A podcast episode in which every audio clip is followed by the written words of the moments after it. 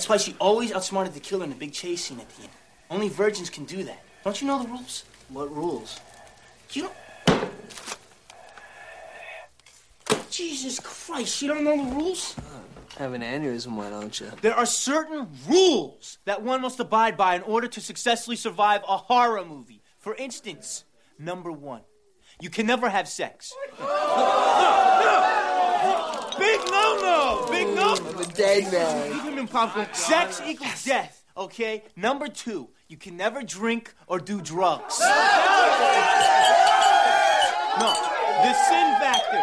It's a sin, it's an extension of number one. And number three, never, ever, ever, under any circumstances, say, I'll be right back. Because you won't be back. I'm getting another beer. You want one? Yeah, sure. I'll be right back.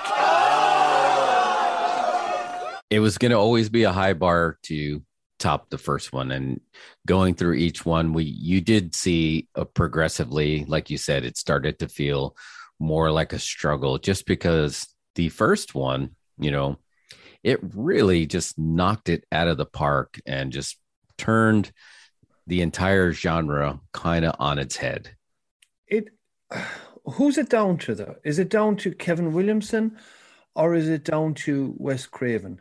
Because Williamson is this huge Halloween 1978 fan. He he wants to reinvent the the slasher genre. And I mean it is just so meta. And the the one big thing that that's different to most slasher movies is you don't know who it is until the very end. Yeah, I was telling Mario this yesterday. It very much, ironically, you know, that it had a Scooby Doo feel to it. It's like you didn't, you never know who was going to be behind. Is that the reason Matthew Lillard went on to play Shaggy? yeah, that's what I was. It had to be right. It's like there are no coincidences in this universe, but it was just you never. They, they have this IP of Ghostface, but the Ghostface could be anybody, right? Jason's Jason, Michael Myers, Michael Myers, Freddy's Freddy, Leatherface is Leatherface. This was the few that it always will be somebody different behind it, and that's let's let's find out who this really is. That's you have your Scooby Which is kind of interesting because no other slasher uh, film series would work that way. Remember, they replaced Jason for one movie and everyone hated it. They did the Freddy Krueger, Yeah. uh, the Nightmare on Elm Street remake. They hey, everyone hated that. Th- those characters cannot carry over into another uh, actor. But this is essentially sort of like every movie is a uh, murder mystery, and it's like who's under the mask. That's just like you're saying. It's like Scooby Doo. right? But but but great minds think alike because when I was watching Scream 1996, all I could think of, and I hadn't seen it in as many years, was Scooby Doo. And and and the other thing I couldn't get out of my head was Scary Movie, the parody. You know, while I was watching, because it was so successfully parodied and, and so well done, and even the character of Tatum, who gets killed with the garage door, or as ye in America would say, the garage doors, you know. She, dressed, she even dressed a little bit like um what's her name in Scooby Doo? Um Daphne, you know? Oh, Daphne. Yeah, Yeah. she did. Yeah, she very much did dress like she was. There, there is a lot of meta jokes that. hidden in there, and like for instance, you know that once you know there's one scene where what is it? Rose McGowan's character is wearing like a football jersey. Um, that's also the same football jersey Johnny Depp is wearing when he gets killed in A Nightmare on Elm Street. Oh, I I did not think- know that. I think the best meta Easter egg in it, right, is at the end when Jamie Kennedy is on the couch and he's watching Halloween and he's talking to the character in Halloween 1978 and he's saying, Jamie, look behind you, look behind you, Jamie. and yeah, he is talking to himself. on so Yeah. many levels. That's like Yeah. meta within meta within meta. And did you, you know, Wes Craven makes a little cameo there as Freddy Krueger. You saw that one, right? Yeah, and he was wearing a sweater too, right? He- Henry Winkler's character comes out and you know that someone's knocking at the door and and he just says something. Oh, it's just you, Fred. You know. to answer your original question, I don't. I think it was just a met, You know, like mixing two elements and getting magic out of it. I think it was a little bit of both with Kevin Williamson and Wes Craven. Right? Wes Craven had the pedigree. But Kevin Williamson, you know, Mario, you were telling me he has this film background and he brought this really snippy, quick-witted dialogue that he brought over from Dawson's Creek that was very inside, very friendly to people who love films. And you just mix these two elements together. And i think that's why this first one worked so well, well. i think like i said uh, before the big thing was we were at the point we'd already seen jason x we'd seen jason goes to hell. So the slasher genre itself was really played out at that point. They'd taken it as far to go and no one knew what else no one knew what else to do with it. And then this movie sort of takes the idea that slasher movies are old and worn out and makes it uh, sort of the primary theme of this one you know and I think that's what really that's something that really hooked people uh, with all the uh, movie trivia, especially at the beginning. Yeah, they got their kayfabe back by basically acknowledging that the genre is worn out, and they reinvigorated the genre by acknowledging that. Right. And, and recreating it. Now it's different, you know, especially in the first one, they really did establish this, you know, the ghost face killer. You know, there was always two killers, but it was a very, it felt almost real it felt very primal because all the killings were very sloppy and sneaky. There was a lot of literal backstabbings. There was a lot of jumping around. There was a lot of falling. Nothing ever seemed clean. Now, Grant, is this uh, Robert L. Jackson basically was the performer behind that, the movements, you know, he was in actually he did Scream, Scream 2. He did all the Scream films and he actually did season three of the series. So I think no, I'm not sure. I'm not no, sure what you mean. Ask that again. I just say it felt it to me. It's just like it made it feel more grounded. It made it feel more real because obviously, you know, when Jason kills, some, it's very cinematic, so to speak. Where if uh, if we were talking about this yesterday, a fight in real life never looks as glamorous or as pretty as it does in like a boxing oh, match oh, or a contained win. Where this is just very like if somebody like if two high school kids all of a sudden became killers, it's not going to be super smooth. Like they're going to oops, I didn't stab you in the right spot, or oh, I fell when I was trying to do it. It would look very sloppy, which in a way made it feel more real. Right. I see what you're saying. And like it, it, it's also compounded by the fact that they're taking all these movies that people were terrified of 10 years ago prior and saying, no, no, these are only films, you know, these are just silly movies. Right. This is actually real life. Right. As you mentioned, the movements of um, Ghostface, um, there's one thing I wish they didn't do at the very beginning of the film was Drew Barrymore's character kicks him in the balls and he reacts to that, you know? Um, so we know straight away it's a man. Um, or as a oh, you know? you know? I never noticed. I never even thought about mm-hmm. that. Yeah. And then when you're on about his movements, like, you know, there is clumsiness there. There's the, the fight with him and um, Tatum character in the garage where she's firing bottles of beer at him. And as you say, it's it's this very real reaction to it compared to this stunted reaction that would come from Jason or Michael Myers or someone like that. So yeah, that, that's a very I didn't think of it like that actually. Yeah, it just felt it didn't feel like less. It's its lack of a performance made it didn't made it not feel like a performance. And yeah. maybe that's what grounded it in reality. Uh, another one and you know sticking to just scream you know like you said 1996 another thing that made it feel different is you got a lot of the stars of the time right? You know courteney cox was obviously already very famous for friends then you had Neve Campbell in the role. And we talked about this yesterday, Mario, a little bit with Drew Barrymore, who was just coming back of just like having a creative resurgence and realizing, you know, getting away from that edgy person she was in real life. And she became very like girl next door feeling. And then they pull on Alfred Hitchcock, like in Psycho, and they basically kill her right in the beginning of the film to say that this is not going to be like any other film you've ever seen before apparently she lobbied for that idea. She she asked to be killed off, and and, and it certainly beat Hitchcock's record. Um, you know, I mean, you've got the prologue to the movie, whereas Hitchcock kills Janet maybe halfway through the movie. I'm not entirely sure what the timeline is, but um, and she's on the poster, so it makes you think that when she gets killed in the prologue, that nobody is safe, that all bets are off when you're watching this film. It's what you call in pro wrestling a swerve to start to start the movie, you know. And I think I, I did hear a little bit about that. Um, her they actually offered her Sidney, but she couldn't do it for some reason. But she still wanted to be in the film, so she did, and then she took that uh, opening death part, which I think, like I said, it was just a stroke of luck that all these things kind of came together um, at once, you know. Yeah, and and I think it worked. I mean, again, maybe it was all just just lightning in a bottle. Decisions that wouldn't normally be made just escalated it. You know, we with the the swerve in the beginning, and like I was just saying, Mario, you said this before. Slasher films usually had very disposable actors, actresses in there that you didn't recognize. Now all of a sudden you got the girl from Party of Five and the girl from Friends and one of the Arquette, you know, the Hollywood family all in there. It's just like, wait a minute, these aren't disposable characters.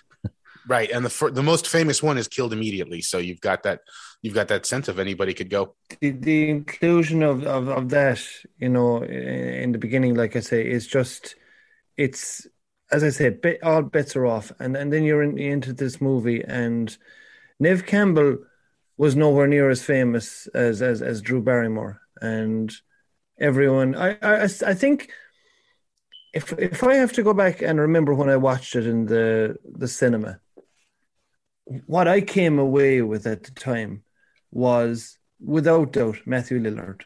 Uh, Matthew Lillard made it for me. I just thought he was incredible in it. He was funny.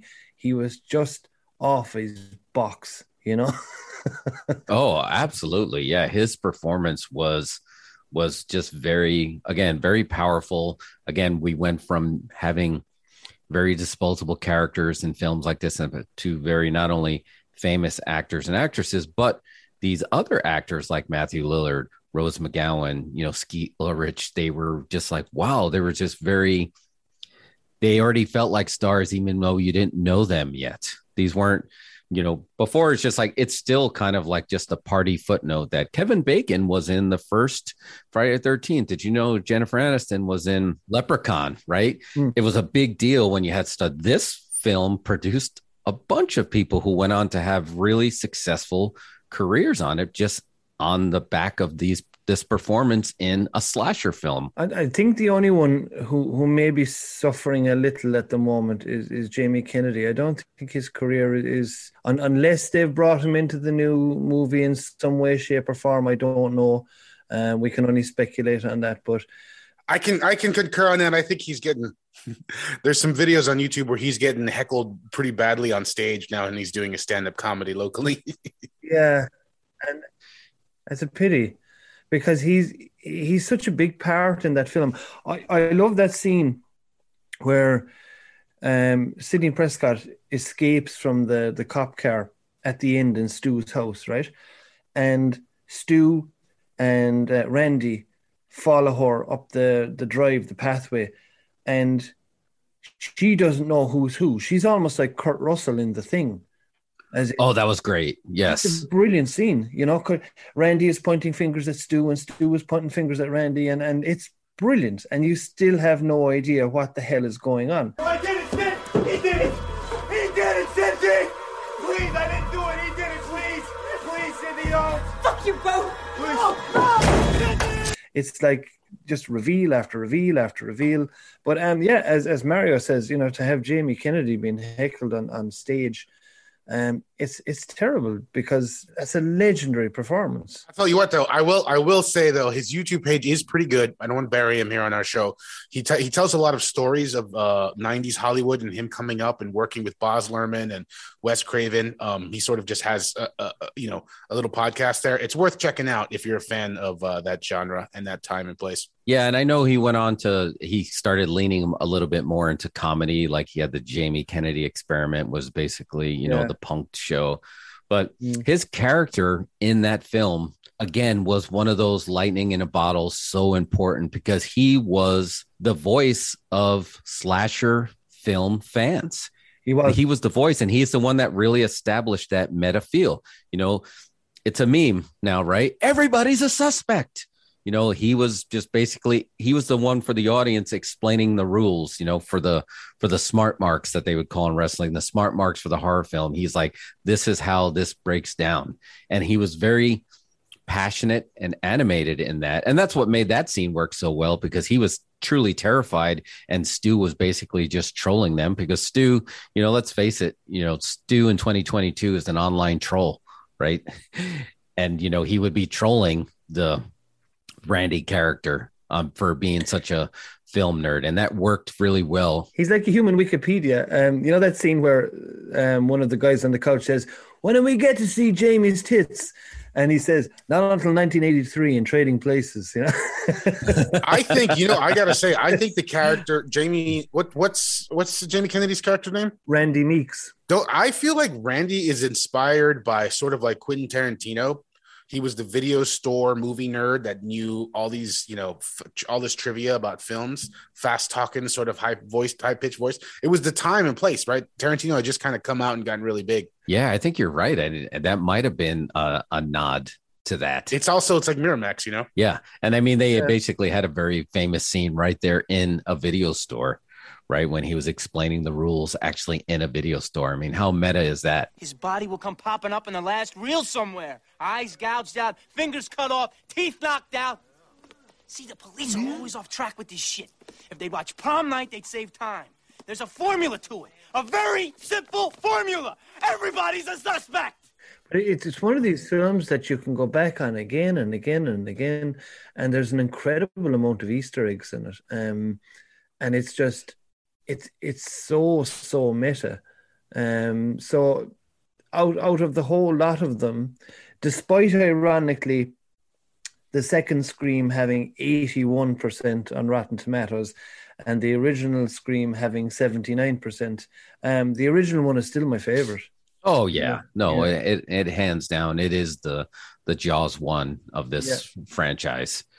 That the it was going to be really tough for any of the other films to get really close to it. And then you said, I don't know, in a way, scary movie might have become detrimental to that series because it was like you were basically parodying a parody, and it, and you did it so well to the point where, like you said, you can mix up Scream two and Scary Movie pretty easily. it, it was very difficult to watch it, like I say, without thinking about Scooby Doo and uh, the scary movie franchise. But um, that's a brilliant point you make, Mario, about Quentin Tarantino. I never thought of that. That Randy Meeks could almost be based off of Quentin Tarantino Yeah, because he's just he's he's just incredibly encyclopedic, and and you want to see more and more and more of him, um, because he is like your live-in narrator, as as you said earlier, um, uh, Jeff, that he's he's the voice of the audience, and he's just brilliant in it. Yeah, no, he did a, a really, like I said, it really helped elevate this film. Uh, so the first one, I'm trying to find the box office. Box office was 14 to 15 million was the budget, and the box office uh, return was 173 million. Basically, the horror genre living up to the hype that if you get a horror movie with a cool gimmick, twist, something, you're going to get a monster return. No pun intended. Uh, but we, we, I think we'll we'll talk about box office returns because I have them all written down here. Uh, we'll talk about them at the end because um, there's certain irony to these numbers, and there's a few interesting things to um, to talk about once we get as far as, as Scream Four. Um, just the other thing uh, I would mention about um, the original Scream uh, before we move on to the next one is that like everyone was fantastic in it. There was no bad actor in it. I thought everyone from Henry Winkler to you know David Arquette, etc. They were all just incredibly, you know, they're, they're stereotypical roles from these Hollywood movies. The Hollywood Principal, you know, the the Hollywood Slut, the Hollywood uh, Final Girl. All these they were fantastic, but the chemistry between Skeet Ulrich and um, and Matthew Lillard was just whoa, you know. Oh yeah, no, they they definitely did combine. They Voltroned into becoming a serious threat to this town. So I do have for before we'll do this for each film. Uh, I actually have the victim, who killed them, and the cause of their death. So we'll go through that really quick. So we obviously this is the most important death of all of them. Uh, is the is the Maureen Prescott kill, which I don't think we saw or did we not see it in a flashback, and we don't find out till later on.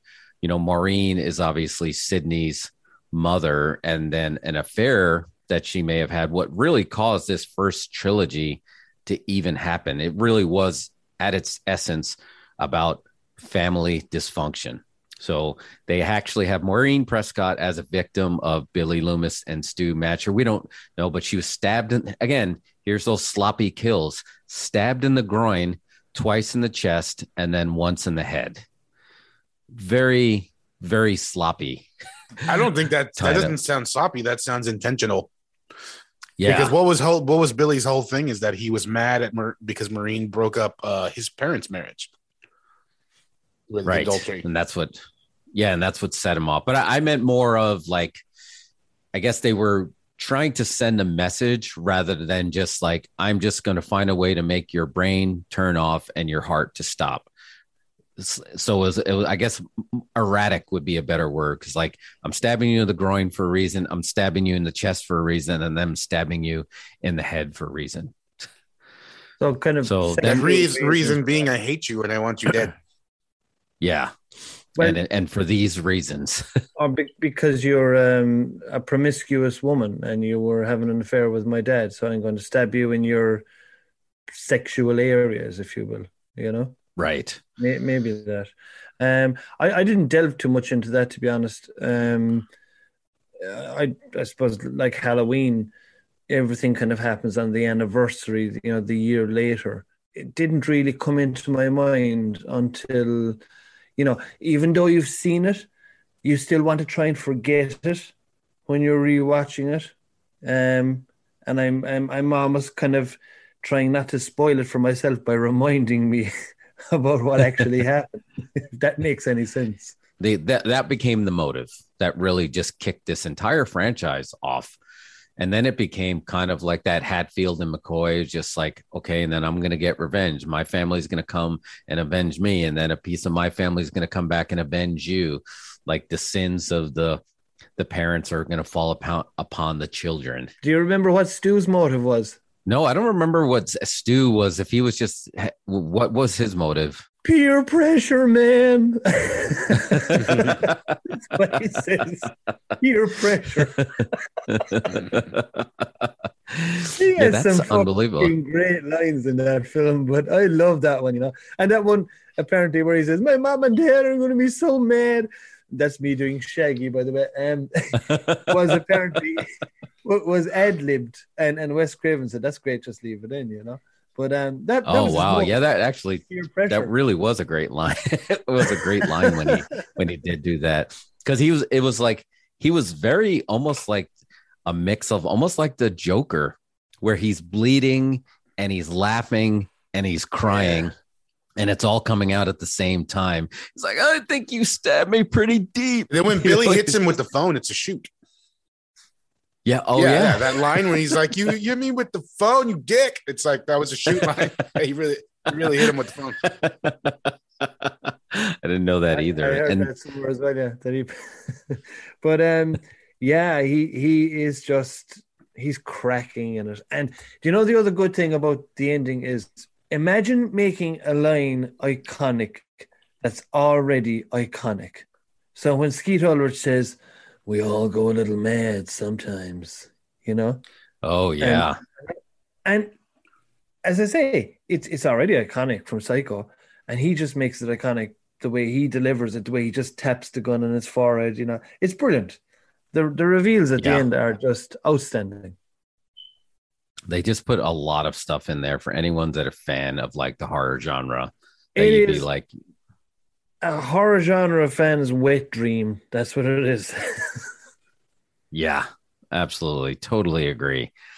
It had again for for the sloppy and erratic kills, they all became memorable, and that is something that while you're in the experience or you're going for the audience pop, that is part of it. Um, so, I mean, to me, I thought the killing of Casey, Drew Barrymore's character, was brutal.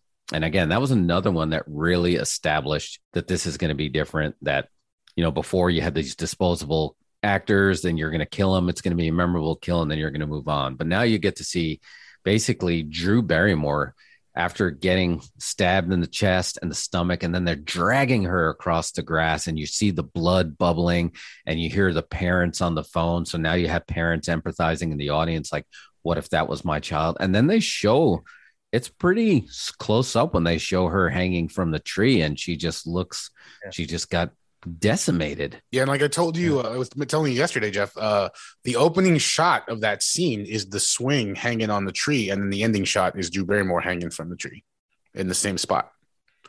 Yeah, I didn't realize that yesterday till you said that that they basically, you know, he bookended that scene Yeah. with that shot, so with that cinematography. Uh then we had, you know, Tatum Riley had, you know, it was pretty memorable her getting that garage stuff pretty much made Rose McGowan's whole scene, right? Because there's two things when you think of with her, her walking into the garage and everyone's like, wow, this garage is really cold.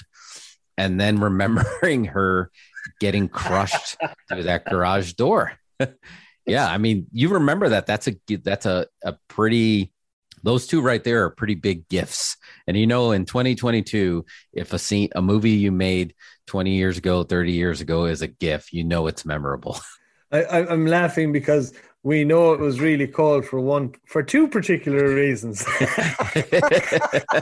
exactly. And that the, people that got that got Hollywood's attention for sure. You know, that got the audience. I mean, that really did blow up her. That film blew up her career. But I mean, her and, and it wasn't just that. Obviously, that was very memorable and that helped. But again, her performance in that was really, really powerful. I mean, she did a great job. She got the orders and she executed them. it's very sad to see the way her career went and, and what happened with her life. A lot of horrible, distasteful things happened. That woman, Yeah, it's it's very unfortunate because she again, you you hate to do that because for for someone like that who's really for us especially has brought so much joy in some of these films because I don't know about you guys, but I mean, I'm obviously I'm a huge fan of Grindhouse and I thought her role in Grindhouse with having a leg for a machine gun yeah, I, I had that I had that poster for the longest time hanging there. It's just like how badass is that? You know, and so it is a shame that all the stuff that did happen. But you know, she was she was basically the one that helped lead the way to change things. I mean, she was a victim, but she didn't take she didn't stay victimized. She was one leading the charge.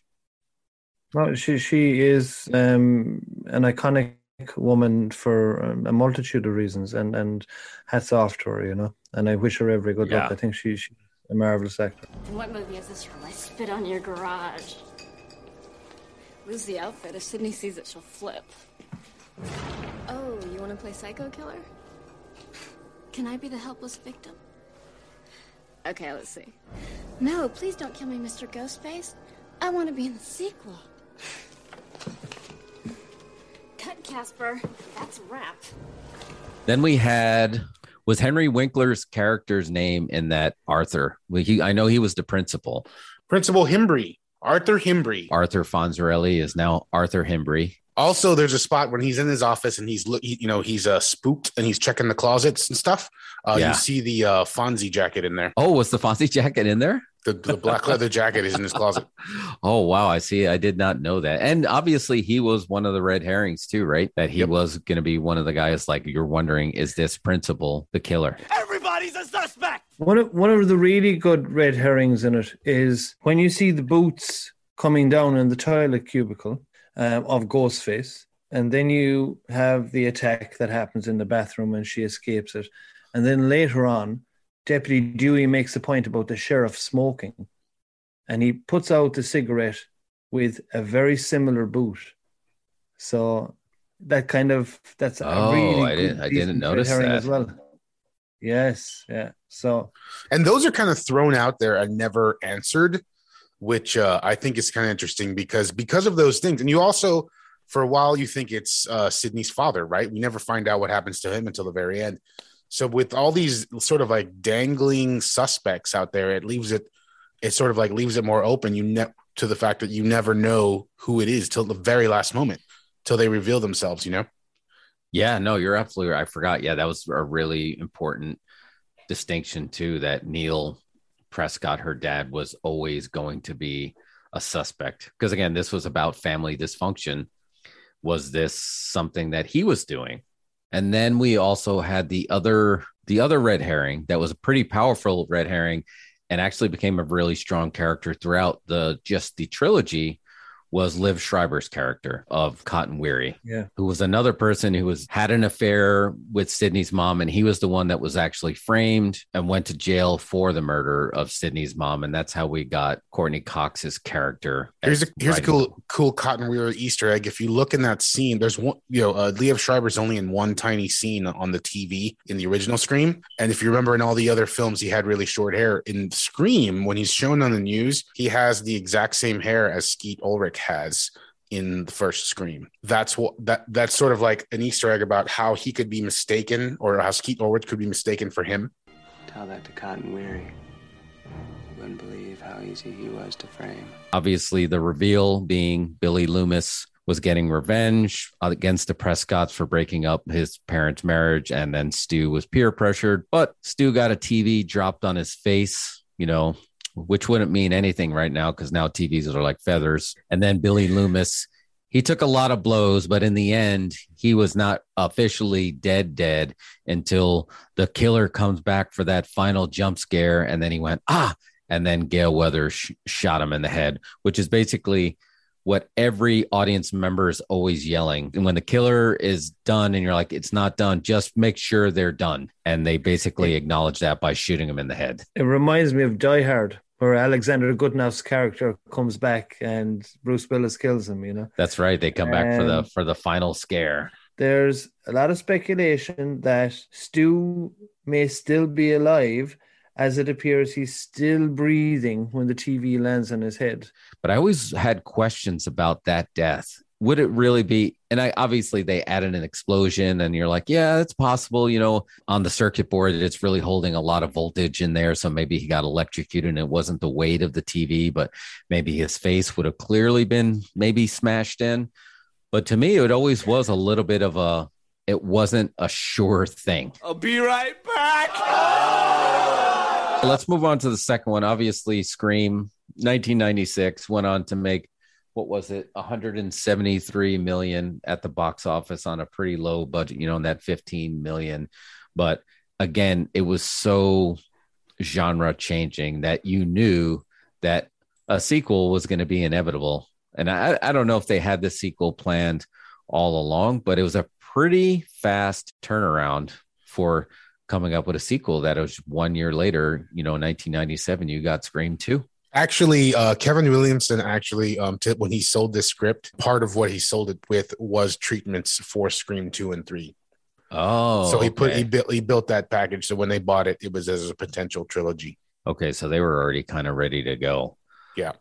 Uh, so the the actors that did carry over to Scream two were Neve Campbell, Courteney Cox, David Arquette. They were basically became the the backbone of this entire franchise. Were besides Ghostface, were those three, and then you also did have Randy Meeks, uh, Jamie Kennedy's character, who also carried over, and then Cotton Weary came over with a little bit of a bigger role in this one than in the first one. The the opening in this one, they did very much the same what they did with the original poster. They put Jada Pinkett Smith on the poster, and yet they killed her off in the prologue in the cinema. Uh, all I can say is, uh, whatever knives they're using, they must be really, really strong to hammer through cubicles, um, toilets, do- Ye- walls, whatever they were. yeah, you know, and unfortunately, that is one of the scenes that I do get mixed up with Scary Movie, but they didn't Yes. use a knife in Scary Movie. they they used a male appendage, Jeff. yes, that's right. and that is one of the ones that was almost pretty much on the nose uh, copy that, like, every time I see that scene, I think of the Scary Movie version more than I think of the Scream 2 version. Much to the uh, the the guy who sings American Pie got upset with Weird Al Yankovic because now all he hears is Al Yankovic's version of Anakin, this Jedi guy, more than he hears his own song that he wrote as American Pie. Well, I mean, I think that just speaks to the power of Scream itself and the whole concept because if you think about it, Scream launched its own franchise, but it also launched the scary movie franchise. Because those really those did. spoof movies had gone away for a little bit and it came up, it came back with scary movie. You're right. And I, I lost track of how many of those there were. They're still going. There's still There's, there was five scary movies. there's And of course, let's not forget that Scream was initially entitled Scary Movie. That's right. oh, I did Yeah. not know that until Mario said that yesterday that I had no idea that it was called Scary Movie. Did anybody else find Jada Pinkett Smith's character incredibly fucking annoying inside in the cinema at the beginning? Do you think that was an artistic choice to be that she was going to be very pushy, so to speak, for as as a performance? I think so. And and she's so dismissive of horror as well. Yeah, I again I wonder if that was the director's choice or uh, as the actor if that was her choice. Yes. What are you playing? It came out pretty much like almost a year to the date, you know, one year later. So they must have he must have had that really really dialed in, ready to go. Like I said, we had the same the actors that came out. Cotton Weary became a really big part of this second one, and then again they really started to lean into the family dysfunction of this because obviously that really was the spearhead of why Ghostface returned. Well, I think this movie, honestly, like Scream number the number one is sort of like taking the piss out of horror movies, and this one is taking the piss out of sequels. That's the gimmick here. So everything that now they did in the first movie, anything they sort of like reference or uh, you know, horror movie trope has now been converted into okay, what happens in sequels? What's the sequel gimmick? You're right. This is when we got the film on the film, right? Because isn't this when they introduced the Stab series, which is basically Stab was going on at this point. So they were re they were in the they were in the process of making a movie about the first movie in the second movie. was that ever really even done before? It's it's like looking into a mirror, looking into a mirror, looking into a mirror. It's it's just it's like a, an ogre. It has layers, you know, like an onion. and I thought what was interesting here too is again, you know, the first film went with casting actors that were famous, hot at the time, memorable. So you knew they weren't disposable. So in the Stab series, they were booking people that were hot in the real world, but then they were playing these this film in the film, right? So you had Tori Spelling and Heather Graham, right? Heather Graham And Heather Graham playing the part Drew Barrymore played. So they were really again taking whoever was hot in Hollywood at that time and sticking them in there that to make you feel like it's a very confusing franchise to talk about because like you said it gets so meta in these mirrors that you forget what are you really looking at here. And here's a piece of trivia, and it's a shoot. Uh, Stab is directed by Robert Rodriguez, and he actually directed the Stab stuff for the movie. Really? I did Yeah. not I did not know that. Yeah, I, I remember seeing the name on the screen, but I thought maybe it was just there as a nod to him. But I didn't know that he directed the actual stab. yeah. yeah. He was, you know, oh. he was big in with Miramax and Dimension at the time, so they brought him in for that Oh yeah, yeah. And Luke Wilson is in there as well, of course, as the Skeet as, Ulrich. as, as Billy. Yeah, again and i think that was that was all by all by design to carry over the essence of that first film. Uh so our first i don't yeah this was the first kill was phil stevens stabbed in the ear through the bathroom stall. Then you had maureen which i think was his girlfriend that stabbed in the back and then in the stomach multiple times and then like hacked up. And i thought that was it was almost very telling that they really were like you said trying to take the piss out of the fear that was brought on by the first movie because she was on the stage and they were basically cheering, you know, when she was dying, right? They just thought it was part of the show. There's a very famous British comedian called Tommy Cooper, and he would continually prank the audience back in the 50s, 60s, and 70s. And I think he died in, in, in the 80s, but he died on stage, and they literally thought it was a prank. I Um, think I remember reading about that.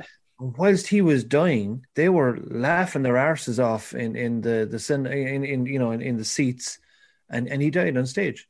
So it, it reminded me a little bit about that.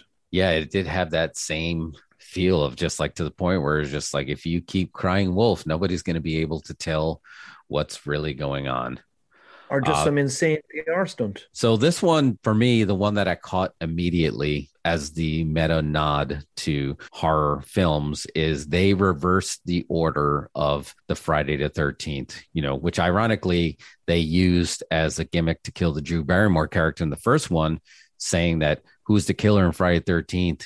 Jason and like wrong, it was his mom. Now they flipped it, and Billy Loomis was the killer in the first one, and then the second one, his mom was the killer, Debbie Loomis. I was a good mother. You know what makes me sick? I'm sick to death of people saying that it's all the parents' fault. It all starts with the family. You want to blame someone? Why don't you blame your mother? She's the one who stole my husband and broke up my family. And then you took my son. You don't know what it is to be a mother. That that that's that's a very good point. Uh, I didn't think of that either. Um, Timothy Olyphant is he's almost as good as Matthew Lillard in the first one. you know? Right. He's in fairness to him, he's not trying to be a duplicate or a copy of him, but he's very convincing. And and if you think about it, you see Debbie Loomis and um, Timothy Olyphant's character in the first 15 minutes. Um, I think you see all of the killers in, in, in each movie in the first 15 minutes. Oh Wes, yeah, you Wes. Craven loves to tease the killers and give you clues. You know, like uh, if you actually jumping back to the original Scream, if you if you listen to some of the score, whenever uh, I think Billy's score, like his music, is a version of "Don't Fear the Reaper," slowed down. Oh, I did not know that. He loves to telegraph that stuff. And of course, the, mentioning scores and music, Scream series itself has its own song that's associated with it by Nick Cave, which is also the theme song for a very popular TV series called Peaky Blinders. Peaky Blinders has the same song that Scream has in every single movie, which is by Nick Cave. This is one of the few sequels that they maintained Wes Craven, they maintained Kevin Williamson, so you were going to get that same, all the same gimmicks and nods and tricks that they were doing in the first one. You know they were going to carry over to the second one, so that had to have been a conscious choice on their part. I think they made one huge mistake, and I don't know if this is Kevin Williamson, Wes Craven, somebody, but to me, this is where the franchise kind of died for me because I think I I like Scream one and two, three and four I can live without. I've said it before, you know, if I'm gonna if I'm in a Scream mood, I'm gonna watch those. Three and four don't make it, but they killed Randy. Oh, I agree, hundred Once. Randy is gone, you've killed the audience. You've killed us off. You know Yeah, what I'm saying? I think that was a big mistake. I, I I don't think they should have gone that route. They should have maybe pulled a swerve, let him live at the end, just like they did with Dewey. But I think that just that that was the end. Why are you even here, Randy? You'll never be the leading man. Fuck you! And then you talk about Dewey and the the stuff that he endured. I mean, at the beginning of the film, he looks like with his jacket that he's wearing, he looks like a cross between Keyser Soze and Walter White because of the way he's walking and, then the colors he's wearing. But Dewey is tossed inside out, stabbed here, there, and everywhere, and yet he survives. And then, you know, as you say, that terrible mistake, they kill off Randy Meeks. yeah, and that was a pretty big to me. The, the you know, and I agree with you hundred percent. And his kill was very a much more ambiguous, right? So you saw it happen in the van. They say he was stabbed four times in the chest and throat slit. Where when you saw the Dewey swerve, I mean, he got slammed up across the glass, and you saw the blood come out of his mouth. I mean, Yeah. that was a little bit more of the whole Hollywood rules. Like if you don't see it on camera, it didn't happen. You saw it happen with Dewey. So again, I don't know if that was a conscious choice. Yeah, you saw him die, but we're changing the rules. He didn't die, and you didn't really see with Randy it kind of happened in the van. And they could have definitely did a swerve with that, and it didn't. I I agree with you 100. percent It didn't work. He was just as important as that core, even probably more so important than I would even say Gale and the Dewey characters. Like I know they have them in there for the love interest and they're tied together, but Randy Meeks was us. And he was the one that was basically the narr. He could have been the narrator of this. He's the one that could have been explaining that. So that was a huge mistake. Without him there for the third one to talk about trilogies, you just you didn't have a trilogy of these movies. Yeah, and they, I think they've realized that, and I don't know if they tried to fix it. And, you know, and then they gave him that one little scene that his sister. It's like, well, we'll bring his sister back, and he recorded this before he died. You know, explaining the trilogies, but it felt like they were trying to shoehorn, basically duct tape what and fix what they broke. That was them saying, "Damn, we shouldn't have killed Randy. How do we get him back in the movie?" Agreed. And, and the way they kill him, they kill him in broad daylight. yeah. You know, this for us now, this almost primitive thing of going around searching people's mobile phones to see who may be ringing, who you know, off of what, um, and it's it's it's inside in the middle of this park or whatever, and he just gets pulled into the back of the TV van. van, and and then he's gone. You know, it's not in the darkness, it's not inside in a creepy wood, it's in broad daylight, and yep, they get rid of our narrator. I don't know. yeah why. that was that was that was very unfortunate and like you said maybe that was a very early jumping of the shark than they expected Absolutely. That's that's Fonzie on- on the bike. Wait, does he do? Does he jump the shark on a bike or a surfboard? I can't oh remember. no uh, water Water skis Water skis. Okay. yep there it was. And uh, arthur being arthur fonzarelli being a part of this series it was ironic that they jumped it too early. The budget was a little bit more 24 million and it made almost on the dot the same exact money. I think it was 172 million versus the 171 million. And it, it Yeah. made a, it made a lot more than that because I mean that's that's at the time also when DVDs were huge right and DVDs were making more than the theaters at the time. So that I mean that stuff made a lot of money. That is absolutely true. Yeah, I didn't think of it that way, and I think that's just box office that it's yeah, counting, that's just but box not, office. not counting like true profits. But in the end, they did stick to the two killer gimmick, Debbie Loomis, and it turns out to be that that was Billy Loomis's mom. Brendan, you were just talking. It was more peer pressure. They got the film nerd, you know, from the film theory class, right? Mickey was he also peer pressured? I don't remember what his motive was for helping uh, Debbie Loomis. his motive was he almost wanted to become famous for being a serial killer. He wanted to get caught. I've got my whole defense planned out. I'm gonna blame the movies.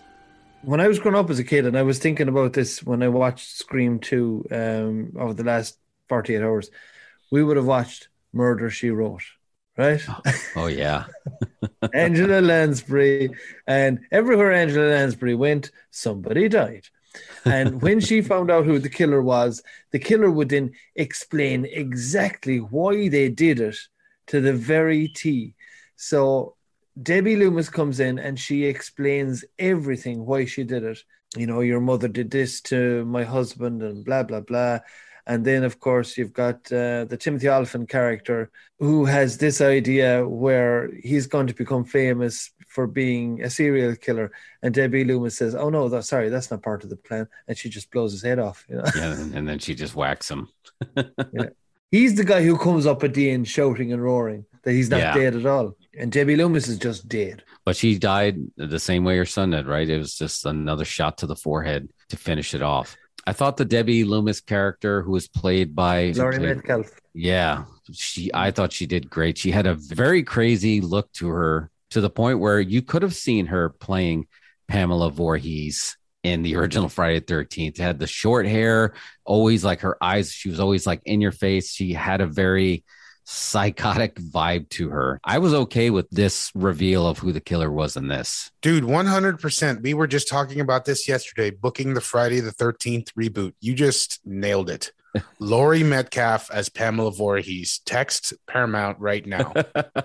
That's it, man. That's it. Yes. That's perfect. You can see her. They, she goes blonde and they give her the sweater. Perfect. Jason, Mother is talking to you. in many ways you, you kind of feel sorry for her character that she's a wannabe Gale Weathers. She's working for what sounds like um, a very local newspaper that might have um, an audience of, I don't know, maybe 30,000 people, maybe even 15,000 people. But it's still, it's Craven just pulling one over on you. by making you think less and less of this character, um, whom we don't really know at all. We just know that she pops up here and there, and or she gets the exclusive. But there are a lot of people who pop up out of nowhere when a murder happens within this movie, which makes you think, hang on a second, you know, the, the Jerry O'Connell character pops up, um, she pops up. So, we, you know, everyone's a suspect. It's still the same thing. We, we're no wise as to who did it. That's Hmm. the Scooby Doo angle, right? That it, you go back and just like, oh, I remember them talking to them at an, and they popped up out of nowhere, and then it turns out they were the killers, and they would have got away with it. wasn't for these blasted kids and their dogs. So we got a three year break after that. Right at 2000, we get Scream 3. The difference being that this one was not written by Kevin Williamson, but they did use, like Mario said, they did use the treatment that he did provide as somewhat of a skeletal structure to work from. So, Well, here's the If- thing. That's actually you said Scream three was two thousand, right? Yep. So like, there's a thing. Scream three was actually sort of came along. There was sort of a movement against violence. Not like a violence, but we had like Columbine. We had started to have school shootings. We started to have like murders and stuff like that, right?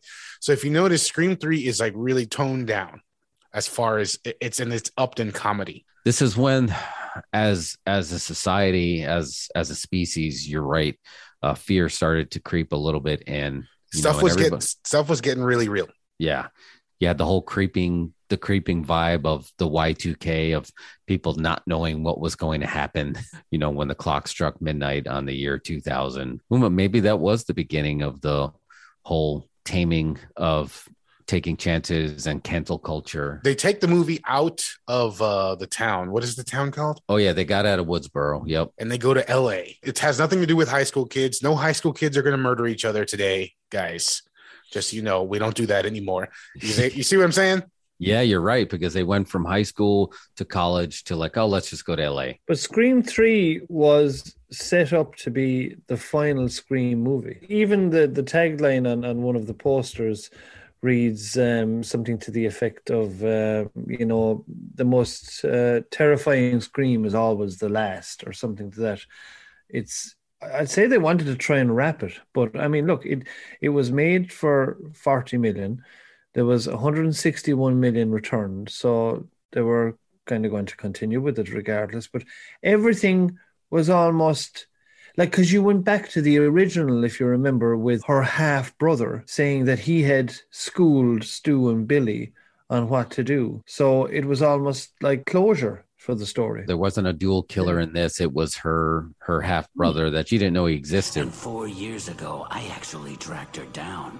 Knocked at her door thinking she'd welcome me with open arms, but she had a new life and a new name Maureen Prescott. You were the only child she claimed, Sidney. She shut me out in the cold forever. Her own son. It's the only one out of the four movies where they have one killer as opposed to two killers. Right, but he did. I do remember you saying that he took credit for uh, helping Billy and Stu. So for me, for me, three is about one thing. This is the main thing about three, and I think this is where you're either on board or you're not. The voice changer gimmick. They had that voice changer gimmick where you could, you know, you sound like anybody else. Thoughts on that gimmick, guys? I didn't like that. Yes, I- I, agree. I feel the same way. Yeah. I didn't because you you got less of Roger Jackson, and and also the other thing was even today, and and I was looking it up to see if you could get a voice change or like it, um, just just for fun, you know. Um, there are ones out there for thirty dollars or whatever, and all they'll do is make your voice sound a little bit high pitched or alien or low pitched, and that's it. Right. So the fact that we're we're 22 years ago that somebody has a piece of equipment that can make them sound exactly like uh, someone else, I just thought, no, I'm not buying that. Yeah, at the time. I mean, I think I guess now you could maybe do it with deep fakes or something like that. Not not exactly the same way, but I feel like that was just a piece of sci-fi tech that didn't even exist and required a whole lot of suspension of disbelief there. That was a big one to swallow. And I think that's that's part of why I don't like this film. I mean, there's I, I- think overall it's probably the weakest out of all of them. But yeah, that It voice is- changer gimmick was just like, oh man, I don't know. Even that looking mm. back, it's kind of cringe. 41% on Rotten Tomatoes for Scream 3. So it's the bastard son of the the quintology or whatever you want to call now, quadrology, but yeah. So it's uh, yeah, the worst rated movie out of the whole lot. I got to say watching the four back to back, I struggled with 3. You felt like it was losing steam. They lost, you know, they lost Kevin Williamson as the writer. Now you have somebody else trying to push forward. I think the meta stuff was getting too too meta in Scream universe. They were on Stab 3, right? So they Uh, were oh no, the the opening is actually where Cotton Weary Oh, that's right. his Jeep. on That's the thing. This one has a completely different style of opening. It's like so it so doesn't fit within within, you know, the the the sort of like format they built for the first two movies. The Cotton Weary thing is just it's not the same. no. Yeah, because he went from, you know, he was framed in the first one to the second one. He was still kind of being framed, but then they gave him the chance to be a hero. And then in this one, he gets uh, the best talk show name for somebody named Cotton. 100% Cotton is his talk show name. But then he gets whacked. You know, he just he just gets done in. So I guess that was his way of exiting this series. It wasn't as telling as the other ones. Like, whoa, this is there's something going on here. Now you're like, okay, now they're just trying to find a way to get him out of the franchise. Yeah. I, I felt it got very soap opera as well with the reveal at the end, you know. Yeah. Oh, I'm actually your half brother. It was like, you know, that do, do you still have days of our lives in America? yeah. I believe it's still on. I think it's still going. Fucking hell. We we have something similar in Ireland called Fair City. Uh, we call it Fair Shitty, you know. So Scream 3 happened, and then how long before Scream 4? 11 years. We had a break after Yeah, that. they took an 11 year break. Yeah, they were on the the cuspice of the whole. Let's revisit this franchise. You know that's been put to. I mean, you got a ten year break from people forgetting how that first one went down. Did horror movies get a break? Did horror movies kind of go away for a little bit? Well, it depends on what you consider the horror movies, because right, it went through a Slashers, couple I of- guess. Slashers. Slashers kind of went away. Yeah, We- slashers we went had- away because you went through the, you know, a big phase of like the Japanese horror movies, right? And you had, you know, like the Grudge and then the Ring, yeah, and then you had the Hostels, and then you had the torture porn stuff, and yeah. So we've So you had- moved on from Scream at this point, and it's 11 years later. right, because the the the prologue to Scream Four is it's not one of my favorites, even though it tries to be clever, because again, it's a movie within a movie within a movie.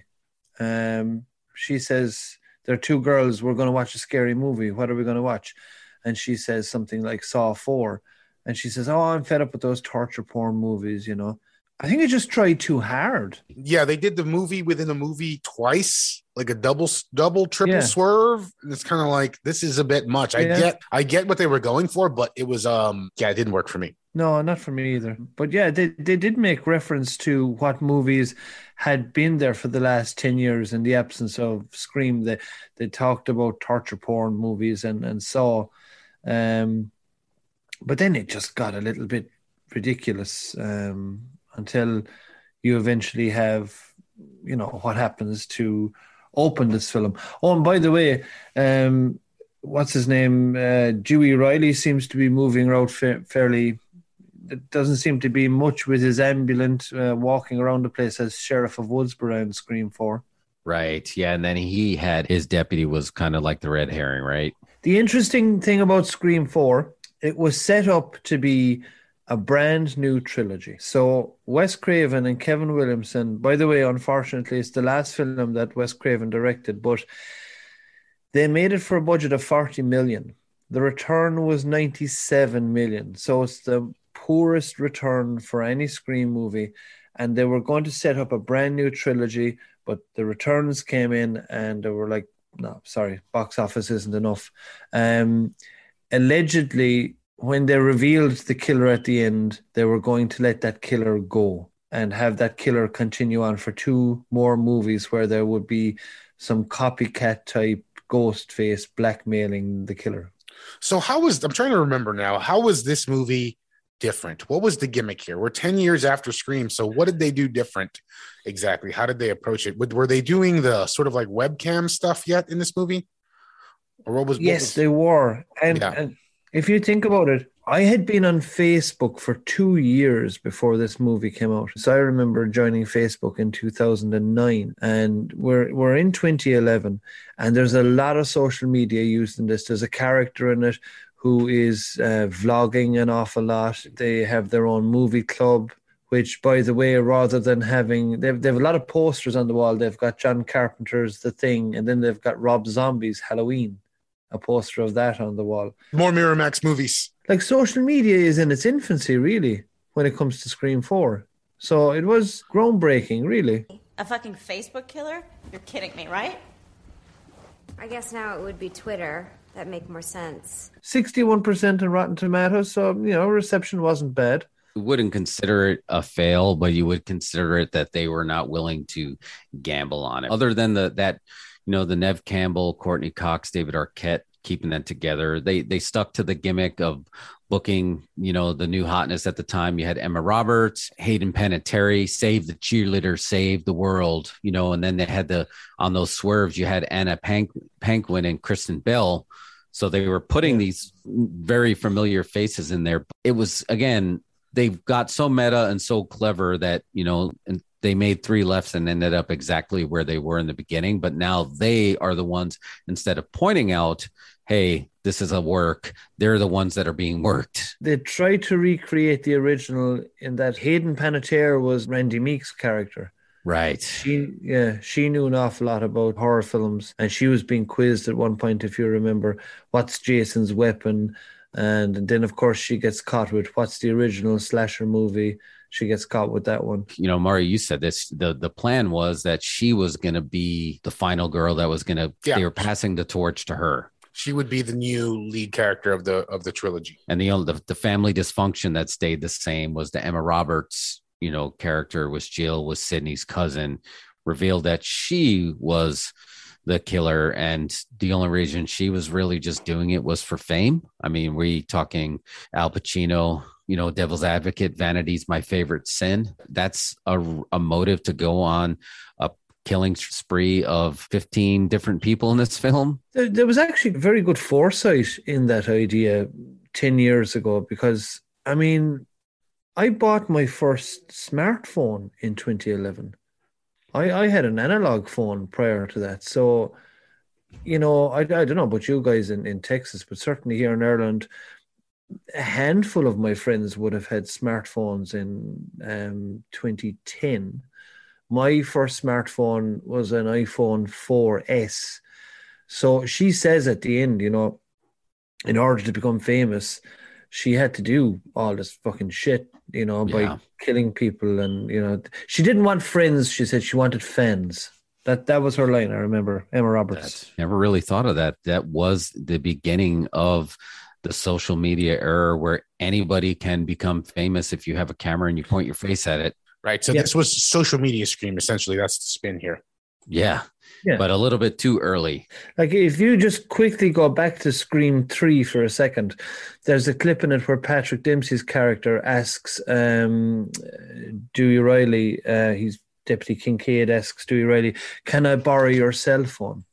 You know, if you asked somebody today, "Could you borrow their cell phone?" They'd say, "Fuck off." They'd be so paranoid. That's a scam for sure. Are you kidding me? People murder you. Fucking hit me with the phone, Dick! Everybody was saying that Stu was going to be the killer. The original screen pitch and how Kevin Williamson turned in ideas for three movies. It was a trilogy, planned trilogy. Yes. And in the in the third one, it was going to be Stu coming back. If you see it happen, whether it's on TV or screen, it did happen. But if you don't see the death, it didn't happen. We saw him die, but it was always very questionable. This was a CRT tube. It wasn't a LCD. It wasn't a flatty. Could you die with the TV falling on your face? Those old TVs were heavy. Those Probably old- not today. Not today. Like you would damage uh, uh, one of the modern TVs with your your face. your face through, would through it. your face would damage the modern TV. And they said that he was still breathing. So we saw a lot of fake outs on YouTube, a lot of fake outs of basically saying Stu is behind it all. But spoiler, that didn't happen. So, what did you think of the movie then? I did like it. I think what they could have done is they probably could have skipped three and four and they could have made this the third one and, and jump forward. They opted not to do the Halloween route of saying nothing happened after Halloween one except this. They didn't do the alternate universe. Three and four were still canon and then they went to this. I liked it, but I don't know how they can continue this series. I don't know how they can. Well, I mean, they made a lot of money, so they're gonna. They're gonna they're gonna They're find out a definitely way. gonna. Is the Scooby Doo gimmick going to get old? Are they going to have to find a way to get out of that corner of two killers and it could be anybody? I think something's got to change. Well, let me just say the movie itself didn't do a whole lot for me. I can't say it was fine. I guess I have a lot of issues, and we'll- as we'll go through it a little bit. But I just I didn't really get anything from it. It was just another for me. It was another rehash, yada yada yada, and it's in. It's over. I'm a huge fan of, and now more than ever, this was my favorite part of the new film was Mikey Madison, who played Amber. She was awesome, and I just literally did the same thing that Brad Pitt did to her in Once Upon a Time in Hollywood. I remember your little white face. That's the first thing I did when I saw her. And did you notice? Tons of Easter eggs in here, but it was great. They had two Once Upon a Time in Hollywood Easter eggs. I didn't get those. What, what were they? She got set on fire, and that's how she died in Scream. She's the one that got blowtorched in the pool Oh, at Once Upon yeah, a Time yeah. in No, I got I got that. And then remember, she did the same thing when she jumped up with the knife and she went through the window in Once Upon a Time in Hollywood. She did the same thing in this. She freaking popped up with the knife again after we, she was set on fire. So is this a fourth level meta kind of thing? Because when she pops up as a suspect, she's obviously a suspect, and you're just like in your brain, wait, she was the one that was going to kill Sharon Tate, and she got torched by Leonardo DiCaprio. How is she not the killer? That's what you need to prove to me now, movie. That's obviously the killer. She has that very exotic look. You, I remember your white little face. Did you suspect the other killer though?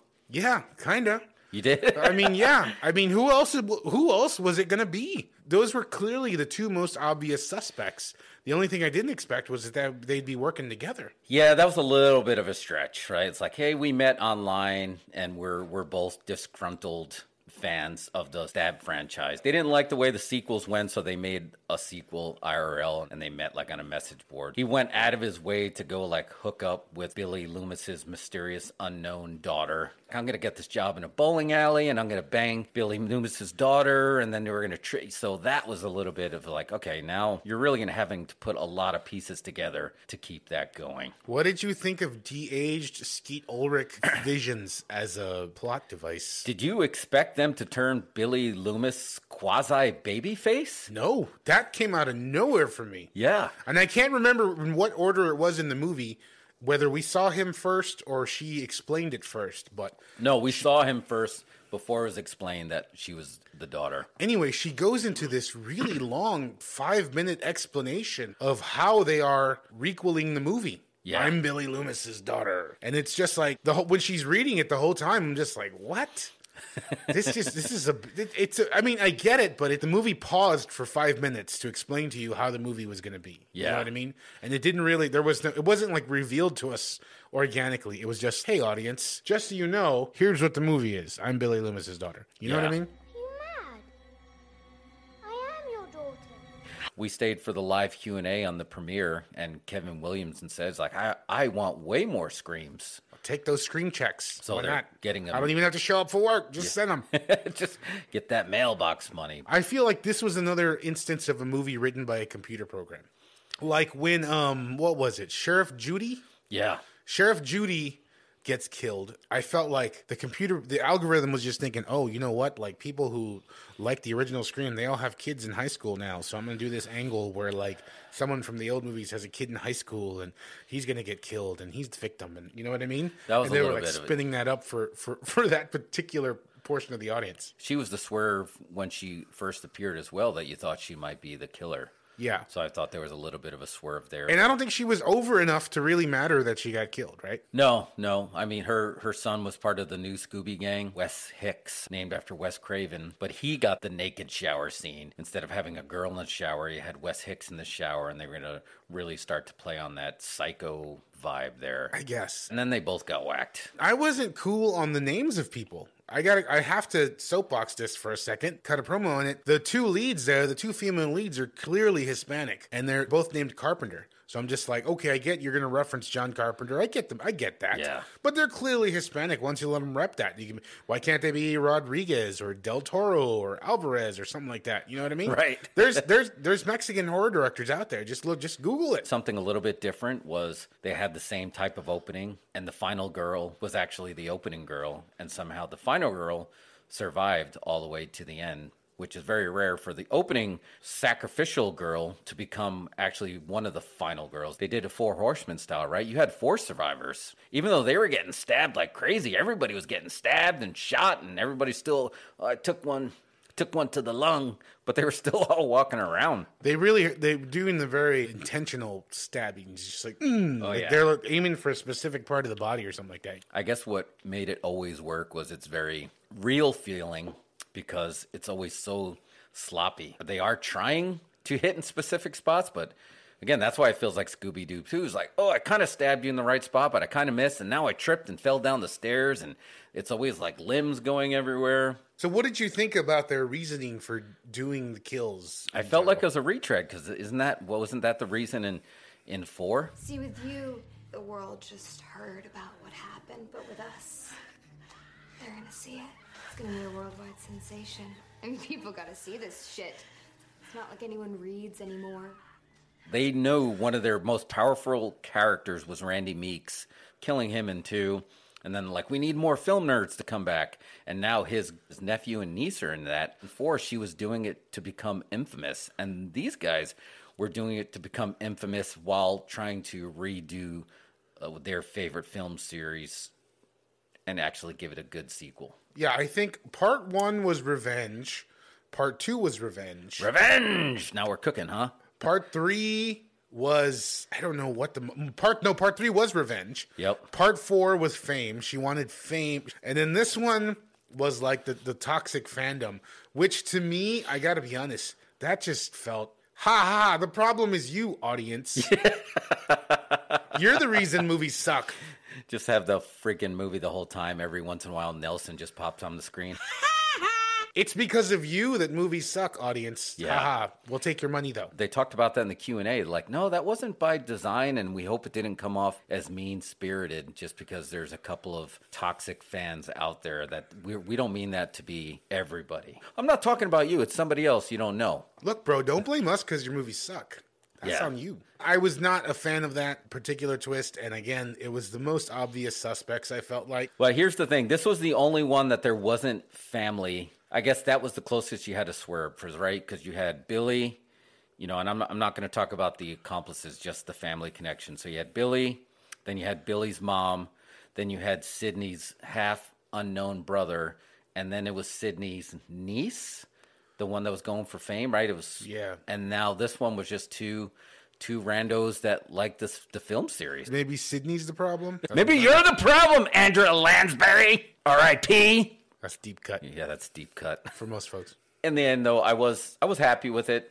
I don't know if I necessarily want to see another, one. but maybe here's the pitch: What does Scream Six look like? Or just you're going to have to have. To me, my quick pitch is it, it is going to have to be an encapsulated trilogy that has nothing to do with the Scooby Gang. Number one, they just they made the second biggest mistake they've ever made in Scream in this movie is in that they killed Dewey. Yeah. Okay, now you've killed the you've killed ev- that's it. There's no one else to care. Didn't you get the feeling that Courteney Arquette and uh, Courteney Cox and Neve Campbell Neve Campbell, yep. They just kind of strolled in for a cameo. Remember at the end of the movie, they're just chilling on the back of the ambulance, just like whatever. Bring me, bring me my grilled cheese sandwich. If anybody's gonna keep fighting the scream, it's Dewey. So why do you kill him? Kill Yeah. fucking Neve. Cam- kill the rest of them. Yeah, I, I feel like they could have definitely flipped the script, and uh, Courteney Cox could have could have been the one that took the blade. I think Google had a better idea. It should have been Courteney Cox who was the actual killer at the end. One more thing, I got to cut a promo Yeah, on this. I think Do it. Melissa Barrera is great in the movie, but she's too good in the like. She's like stunning to look at. She's way too attractive. No, there's nobody like you wouldn't believe she was from Woodsboro at all, and her, she's just got a really serious face doing the horror as a shoot. She doesn't have. A, there's no sense of humor behind it. You know what I mean? Yeah. So I just thought that was kind of. It was. She's good in it, but I just I don't know that they utilized that. I'd like to meet her mom, who Billy hooked up. Did they at least go back and kind of retrocon an Easter egg that you, we saw the mom in Scream One, or is it like a different school, different district? Uh, who knows? I don't even know. No, I, I, I'm guessing that if we get a part two, she went to school with Sidney, and you know we'll get de-aged Sidney in like classroom flashbacks where she's in the back of the room getting picked on or something. I was happy with the de aging of, of Billy, for sure. It was Uh, kind of creepy. It worked pretty well. I guess they're going to continue to go meta because that's the gimmick. Maybe it's a whole movie of if you make this movie, I'm going to freaking kill you. Nobody wants to see it. And then every time somebody tries to write a new Scream sequel script, they get murdered. It's like, Yeah. no, don't make sequel. No, here's my pitch. Something about the new Scream, yada yada yada, and someone leaks the ending, so someone goes to kill a bunch of YouTubers. That's why we wear wear masks. That's right. Yeah, we don't want the ghost face coming for us. But I think they need to do something like that. Dewey was the most organic connection to Randy Meeks to keep it. I know, you know, we watched uh, Sidney become the damsel in distress to the actual. Of course, I'm Sidney Prescott. I got a gun. She can take care of herself. You would almost have to. She would almost have to become the Obi Wan and just like distance herself from the whole Ghostface. She's never in danger, but maybe she's trying to help the people in danger. That's fine. She can pull that off, but like, Yeah. I think if I'm if I'm booking this, I think Courteney Cox is more disposable than David Arquette. So hundred they should have. She should have gotten her kill. She they should. I think I would rebook that. Let her let her kill it. And then Dewey forever is tortured because he couldn't protect her. Yada yada. Like something like that. Like Oh, it's not. yeah. It's just. I, I think they really just. I think killing Dewey was was a waste. That was a big mistake because he was already, you saw he was tormented, he was tortured, he was forced to retire. He couldn't handle it in New York, so he ran there because he thought maybe she was too much for him.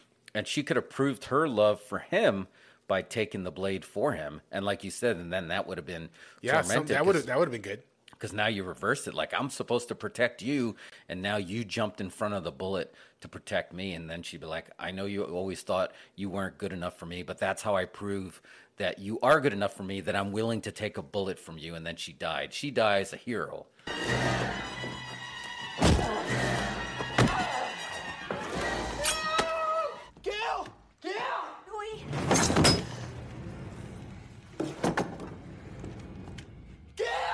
Scream 2022. It's got good reviews, 76% on Rotten Tomatoes, four stars on Empire Magazine. In terms of the, the future of Scream, a budget of 24 million in the middle of a pandemic where movie returns are being obliterated. If this can even make 100 million, which it, it probably will. You, you saw Halloween Kills making 60 million over the, the October weekend when it came out. So this isn't the last Scream movie. Careful. This is the moment when the supposedly dead killer comes back to life for one last scare. What